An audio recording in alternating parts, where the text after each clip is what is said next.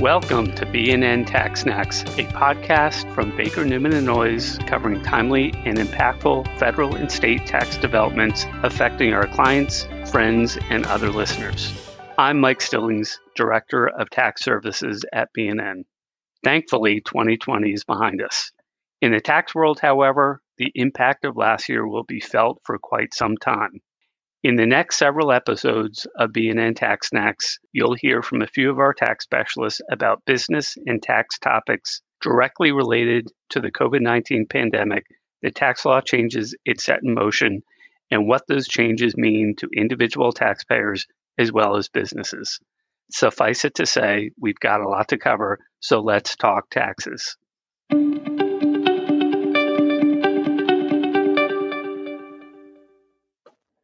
Hi, welcome to State Tax Matters with Baker Newman and Noyes. I'm Merrill Barber, and I'm here with my colleague Leanne Scott. Say hi, Leanne. Hey, Merrill. Hi, audience. A very hot topic right now in the tax and business world is the change in work and dynamic for employees, specifically this new work from home environment. Telecommuting has been a growing trend over the past decade or so. Technology enables many people in varying fields to work from anywhere as long as they have an internet connection. The state shutdowns caused by the COVID 19 pandemic have forced many employers to close their business locations, resulting in their employees having to work from home, often from states different than where the office is located. And many employees have found that they like this arrangement.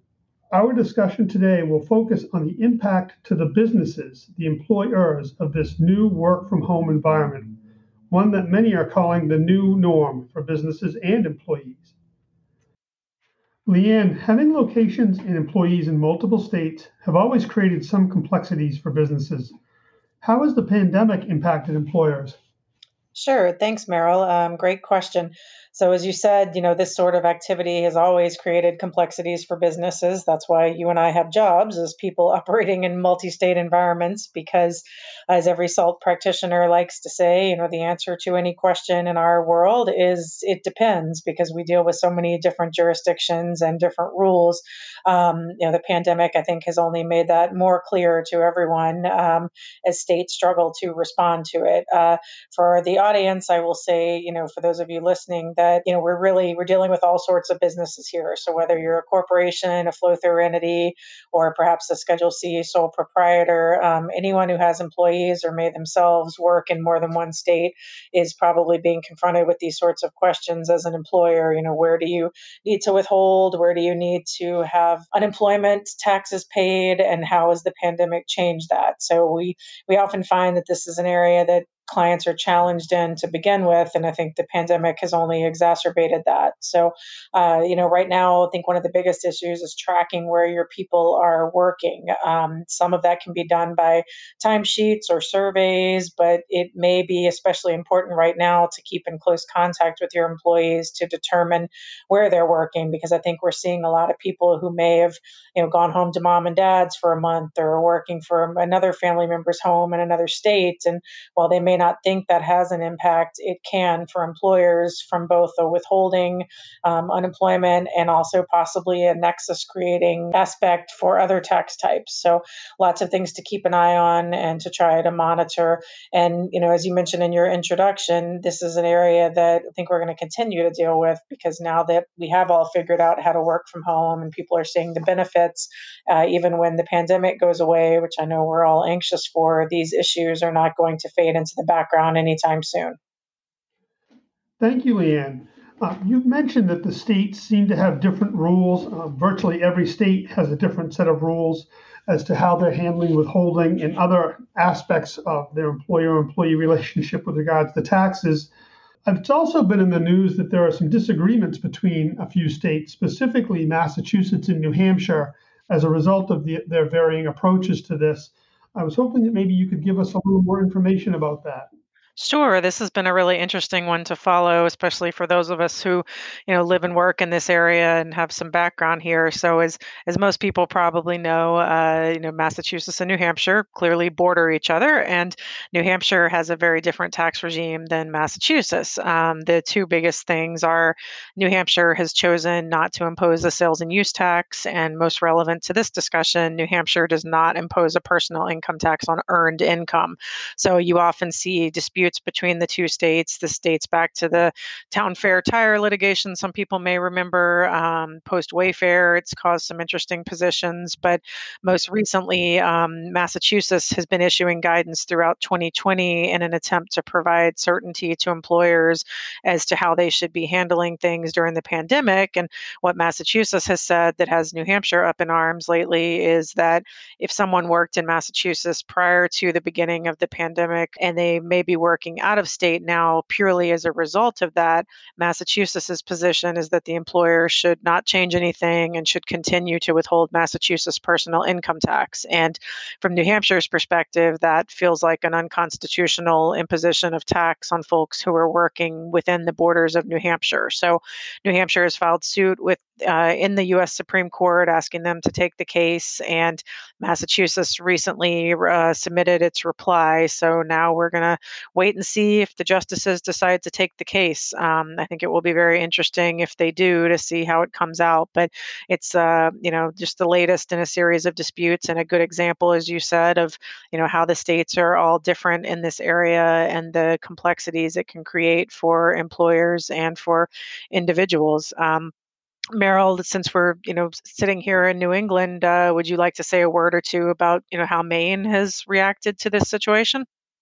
Yes, Maine has actually taken an approach that, that I think helps employers in the sense that what they've said is the employer should just keep withholding as they have been all along. So, in other words, if there was a Massachusetts-based business um, in which uh, a Maine resident employee was working, commuting down and working in Mass every day, and now that employee is in fact working from their home in Maine, what Maine has said is that they can just keep withholding that mass business can keep withholding Massachusetts taxes. They don't need to register in Maine, which makes makes it much simpler for the businesses. So that's a, actually a positive positive way to approach this. Great. Um, shifting gears just a little bit, you mentioned earlier that um, having employees working in different states can or would typically create nexus for other taxes and, and potentially create some filing requirements for other taxes. Can you expand on that a little bit? Sure. Um, I guess I'll say again, we're talking specifically about businesses here. We're going to have a separate episode dealing with individuals and the consequences for them. But from a business perspective, you know, a lot of the attention has been on withholding for your employees and unemployment and changes that might need to happen there. But I think lurking, uh, you know, beneath that, which a lot of companies may not have thought about, is what having people working in perhaps new states to them means from the perspective of, you know, is it create an income or franchise tax filing obligation for the business? Does it create a sales and use tax registration, collection, and filing responsibility? And if so, you know, what flows from that? Each of those things, you know, Nexus is really just the tip of the iceberg from an income tax perspective. You know, what if you normally qualified for public law 86272 protection, but now you've got different people in the state? What does that do? And, you know, even leaving aside Nexus, um, I think uh, you know other consequences that people need to think about are a lot of states have local taxes that you may not have encountered before, and then you know another issue that we're getting more and more questions about is in the credits and incentives world. You know, what if you have an agreement with a particular jurisdiction to create a certain amount of jobs somewhere during the year, and there are clawback provisions that can take your award away if you don't do that? Well, you know, no one was drafting agreements thinking of a global pandemic when you entered into into it. So, are the jurisdictions going to be flexible with that, or do you run the risk of having to give back some sort of award that you've received? So, I think there are a lot of consequences that flow through this, and you know, businesses should really make sure to be speaking with their advisors and being in close contact with them to try to determine, you know, really what the true consequences of this are all around. Thank you, Leanne. I know that Maine, uh, with regards to the presence of employees in the state, uh, just due strictly to the pandemic, Maine has taken the position that at least for now, that won't create uh, nexus for other taxes, whether it's corporate income or sales and use. How have the other New England states responded? I'm thinking specifically of Massachusetts and maybe Rhode Island. Sure. Massachusetts has said something similar that, um, you know, just having someone here due to the pandemic is not going to give you uh, an income tax, corporate income tax, or sales and use tax filing obligation. They also have in their guidance commented on how it impacts the new Massachusetts paid family medical leave provisions. Uh, but, you know, they do say, which will be talked about more in our other podcast, that the, uh, that the rules regarding residency and that sort of thing are not impacted by this guidance. So that leads you to believe there's a whole different world to to explore there. Um, Rhode Island, I believe, has been similar to Massachusetts in being fairly friendly to employers from a nexus creation perspective, uh, but their rules regarding withholding are very similar to Massachusetts, which could create some issues for um, from a New Hampshire perspective. You mentioned the keeping of timesheets and some other steps that employers may need to take and, and, should take to keep track of where their employees are to the extent possible.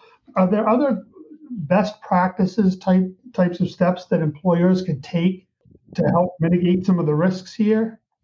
Yeah, I think, you know, really just as much information as possible is good because as your tax advisors, you know, we're, we're going to need to know exactly where people are, what they've been doing. So the more information you can gather, not only with regard to what's been going on during 2020, but what people's plans are for 2021. And also, you know, the more you can share and communicate with your provider, don't be surprised if you get more questions once you send over your apportionment information because you may be showing, uh, you know, payroll or property or other items in different states. And so you want to just be as communicative all around, both within your organization and outside, about where and how you're operating.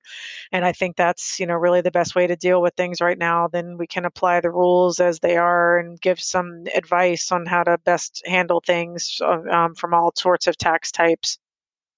Great, thank you. Um, as I mentioned in my, my opening remarks, I, this seems to be uh, referred to now as the new norm. People are going to work remotely. From a tax perspective, a state tax perspective, um, are you aware of, of any sunsets with regards to some of the state's treatment? For example, uh, Massachusetts and the approach it's taking with regards to uh, the presence of employees working there, potentially not creating other filing requirements. Is there a, kind of a, a period when that, that gift is going to end? Well, it's interesting you say that. And I think, you know, unfortunately for those who like certainty, this is something that we just have to keep monitoring all around. But Massachusetts, for example, for a long time, the guidance was drafted to read that it would expire the earlier of uh, 90 days from when Governor Baker lifts the state of emergency in Massachusetts or 1231 2020. And just, I believe, about uh, a little over a week ago, uh, the DOR updated its technical information release in this area, which most of us were expecting, to say that um, you know they've taken out the 1231 2020 expiration date, and now their current guidance is set to expire 90 days after the state of emergency is lifted. So none of us know when that will be. So it is an area that's still in flux, but hopefully that at least gives employers some certainty that they don't need to take action and be scrambling right now. We're not returning to the world of normal, you know, I think from both uh, the way we're living our lives lives and from a tax perspective anytime in the short term. Yeah, unfortunately, I, I, I agree with you. I know in the past there's been some talk of some federal level legislation, and I think there was even some talk of some federal legislation to address the treatment of remote workers to be included in one of the relief provisions related to the pandemic. Can you tell us anything about that? Correct. Yes, I think it was the the HEALS Act that you're referring to. But yeah, for those who follow state issues, it's something that I think has been introduced for probably at least the last eight to ten years um, in Congress, and we all know it's challenging to get Congress to act on state tax matters, or sometimes it seems like any matters. But there's something that's been out there for a while called the Mobile Workforce Simplification Act, and this relates to you know we've talked uh, during this episode about how multi-state withholding is a complicated area for employers And, you know, one thing we probably haven't said is just why it's so complicated. And some of that's because, you know, as we've said, every state has different rules, but some states want you to start withholding if you have an employee there for one day or some other number of days. Some base it on, you know, the level of income that someone earns in the state. The states are kind of all over the board there. So it's really hard for organizations, even the larger and more sophisticated ones, to, you know, both monitor their people and to do the withholding correctly. So for a long time, people have introduced in Congress legislation to simplify that and have some sort of minimum days nationwide that you would have to be in a state before an out of state employer would have to start withholding. And it's just never gotten much leverage in Congress. I believe at one point it may have passed the House, but then failed in the Senate. So it's been introduced again a couple of times this year and, you know, still no final action. And, you know, some of the larger states, I believe New York specifically, are usually a barrier to this. But what I think a lot of us hope is that, you know, the fact that the pandemic has brought these issues to the forefront maybe will spur Congress with enough pressure to actually do something here and make this area a bit more simple for employers to administer long term. So, more on that, I'm sure. Um, I will say that we have seen some states take action in this area on their own. You know, Illinois, for example, passed its own version of a Mobile Workforce Simplification Act to set a minimum day threshold, I believe, a year or two ago. So that's something that, you know, the states could do, but obviously having something come down from above would be helpful in terms of uniformity. Great, thank you. Are there any other closing thoughts that you may have? I know this is such a complex area that you and I could probably both go back and forth for a whole day on this topic, but are there any specific things that you might like our listeners to take away from this? No, I think just, you know, feel free to reach out to us with any questions and you know, I think it's it's an interesting area, but I know also challenging to administer when you're the one making these decisions within a company, so don't be afraid to ask for help and to reach out when you need uh, advice on how you should be proceeding. Great. Well, Leanne, thank you very much for joining me. This was a great discussion, very interesting. Uh, certainly illustrates the complexities involved. Hopefully, we can address the individual aspects of this the next time we get together. Thank you, Merrill. I look forward to it.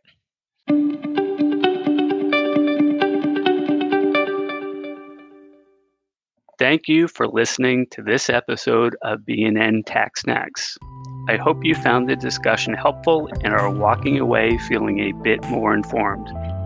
Again, this episode is part of a series discussing year end tax planning issues at the end of this unprecedented year. Check out our other episodes, which are available at bnncpa.com, Apple Podcasts, Spotify, or wherever you listen to podcasts. See you next time.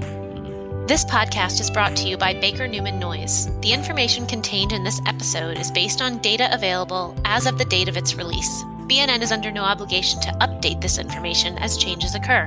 BNN podcasts, events, and publications are intended to provide general information to our clients and friends. It does not constitute accounting, tax, or legal advice, nor is it intended to convey a thorough treatment of the subject matter. The information in this podcast may or may not apply to your individual situation. Consult a tax professional for help applying these concepts to your personal circumstances. Please contact Baker Newman Noyes for additional assistance at info at bnncpa.com. More information can be found online at bnncpa.com.